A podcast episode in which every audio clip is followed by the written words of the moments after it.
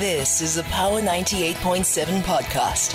Now we're talking. Subscribe to Power 98.7 podcasts in iTunes or wherever you get your podcasts. There's more on power987.co.za. Now, I think we spent uh, the whole month of January just trying to get the lay of the land with regards to the year ahead. And something that you may have heard me say over and over again is the risk profile of the world has changed quite a bit. And especially this year, right, where globally uh, there'll be more voters ever uh, than in any year in history, with at least 64 countries, uh, you know, heading into some form of election. And one of those countries happens to be us here in South Africa. Now, we all remember that July 2021 one unrest. I don't think any of us uh, can forget it. And often we wonder just how close we are uh, to an incident of that nature, specifically now in a year that's going to be politically charged, um, and also in a year where inflation is high, the cost of living crisis is really, I think, already at crisis mode, even though maybe other people may say there's still room uh, for us uh, to take a little bit more on. And so we asked Sasria, because they're an important part, right, of how we think of risk in South Africa, the South African Special Risk Insurance Association, to speak to us about how they're faring, but also how they're scanning this environment. And so uh, the CEO at Sasria, Mpumi Tyikwe, joins us on the line now. Mpumi, thank you for your time and good evening. Good evening, Sister Lutanda, and good evening to your listeners as well. Thanks for the invite. Thank you so much for coming to chat to us. And Mpumi, let's talk about uh, 2024 as a Sasria. Do you consider this one to be a one of increased risk for South Africa? Yes, it's going to be a challenging and an intriguing year in many aspects. One, we've already touched on the forthcoming elections that we're going to be having sometime this year. And also, you've spoken about the way the world is changing from a geopolitical uh, point of view. I mean, uh, right now we are focusing on the war in Israel and uh, and, and, and Palestine. Uh, some a year ago, we were looking at the Ukraine and Russian war, and then looking ahead, for instance, as well, there are some dynamics happening between China uh, and Taiwan and uh, and the U.S. So there's quite a lot to be concerned about. But I guess uh, that's why we are in these jobs to see how we can manage these risks. I imagine, Mpumi, that before uh, you know July of 2021, we uh, we didn't think that uh, the uh, riots that took place then could happen in South Africa. Maybe not in democratic South Africa, but now we know that uh, you know that is possible. When you look at your models, you know, is there a number we can put to the probability of something like that happening? Look, there isn't. Uh, we don't speak of numbers hmm. because mm. the nature of the risk that Sasria insures they're very difficult to predict. Mm. I mean, yesterday, as you know, the, the Human Rights Commission published their report as to what happened in July 2021. And one of the things that they point out is how fragile the South African democracy is. And it's fragile for quite a number of years due to some of the social economic challenges that we face as a country. These things have existed in the last 20 years and they are more likely going to exist for us uh, uh, sort of uh, going forward. So what we look at is various scenarios mm-hmm.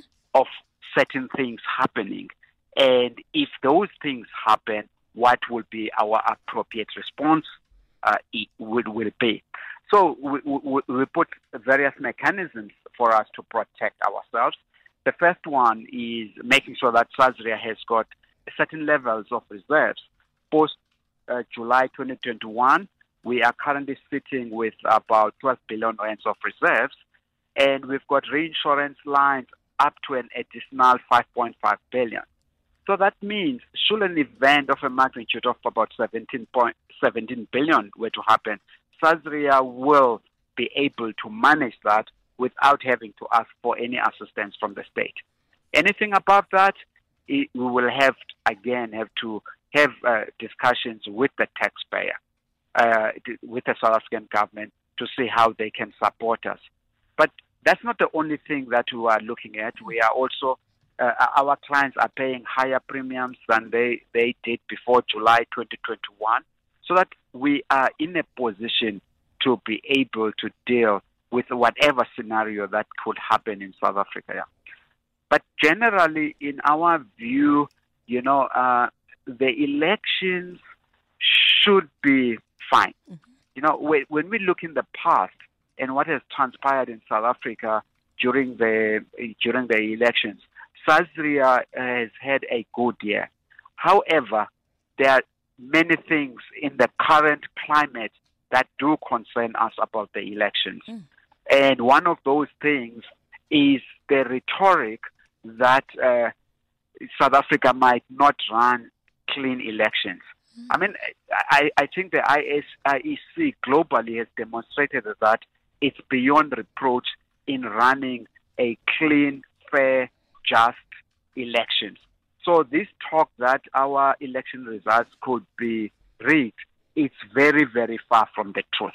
So I think that's what worries us as SASRIA, and this is the, the thing that we would like to manage with various stakeholders to say that the, sub, the outcome of the South African elections should not be doubted whenever the IEC were to announce the results. I mean, that's exactly also, I guess, a risk that we're seeing here, Mpumi, isn't it? Also, uh, populist narratives that may make their way uh, into the main as people are, uh, you know, battling with unemployment and so on. And like uh, the Human Rights Commission has said that, you know, our democracy is fragile, but also the lack of social cohesion uh, within our um, uh, our society. Very hard to say quantify, as you've said, but very yeah. much there. Yes, you know, this issue of, of social cohesion is, is, is, something I'm battling with. Mm. And it's something, I mean, uh, the, uh, the Human Rights Commission pointed it out. Uh, you know, the, uh, the RLC Commission also pointed it out.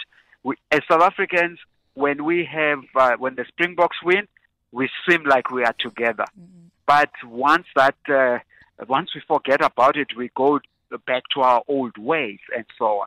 So it's something that I think as South Africans we have to work on and say, how do we treat each other as equals? How do we build this inclusive economy and be pragmatic and deliberate and intentional about building an inclusive uh, economy? Because if we continue to leave fellow South Africans behind, and especially the young people, then yes, at some stage you know, this is going to blow up on our faces.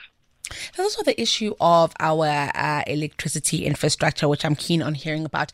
At some point, you know, there were conversations about a total blackout. I think we've passed that, uh, but how are we thinking about that issue? And is that within your scope um, as a SASRIA, if there was ever anything of that magnitude? Yes, uh, it's within our scope in the context, should there be widespread protests due to the fact that there is a complete collapse of the grid.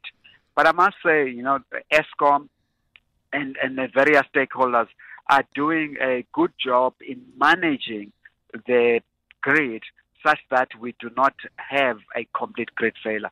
I mean, the initiatives, I mean, I think we're one of the best countries when it comes to managing load shedding, which by its design, it's meant to prevent the grid totally collapsing but also the private sector is chipping in. Mm-hmm. I mean, if you look at, uh, you know, the installation of solar panels, they've doubled, uh, you know, over over the last uh, 12, 12 months, which means that South Africans are also contributing in finding a solution.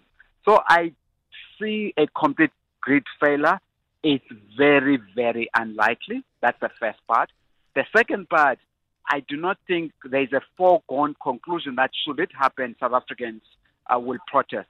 Let me remind you and uh, and our listeners, uh, uh, Channel, that uh, if you recall, July 2021, the reason that the claims were not bigger than what we eventually settled in, it was because South Africans took matters into their hands when they saw that the police are not responding as fast as they should have, and they protected their buildings. So I think South Africans, and we should be grateful for that, they see now the consequences of destroying their own infrastructure during protests. So we, we're making some headway there.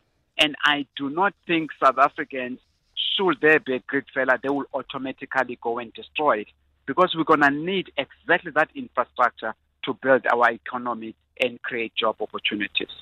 It's all we have time for this evening. I'd like to thank you for this chat. I think uh, very beneficial and also just helping us contextualize it, you know, because like I said, in this time, uh, you know, big populist views about how uh, bad things are can easily catch on. I think it's important for us just to have uh, sober conversations. Thank you so much uh, for chatting to us this evening. Thank you, ma'am. Have a great evening. You too. That was Mpumi Tyikwe. He is a CEO at Sasria. They're really helping us, uh, you know, understand the risk uh, profile of the country right now. You've been listening to a Power 98.7 podcast. For more podcasts, visit power987.co.za or subscribe wherever you get your podcasts.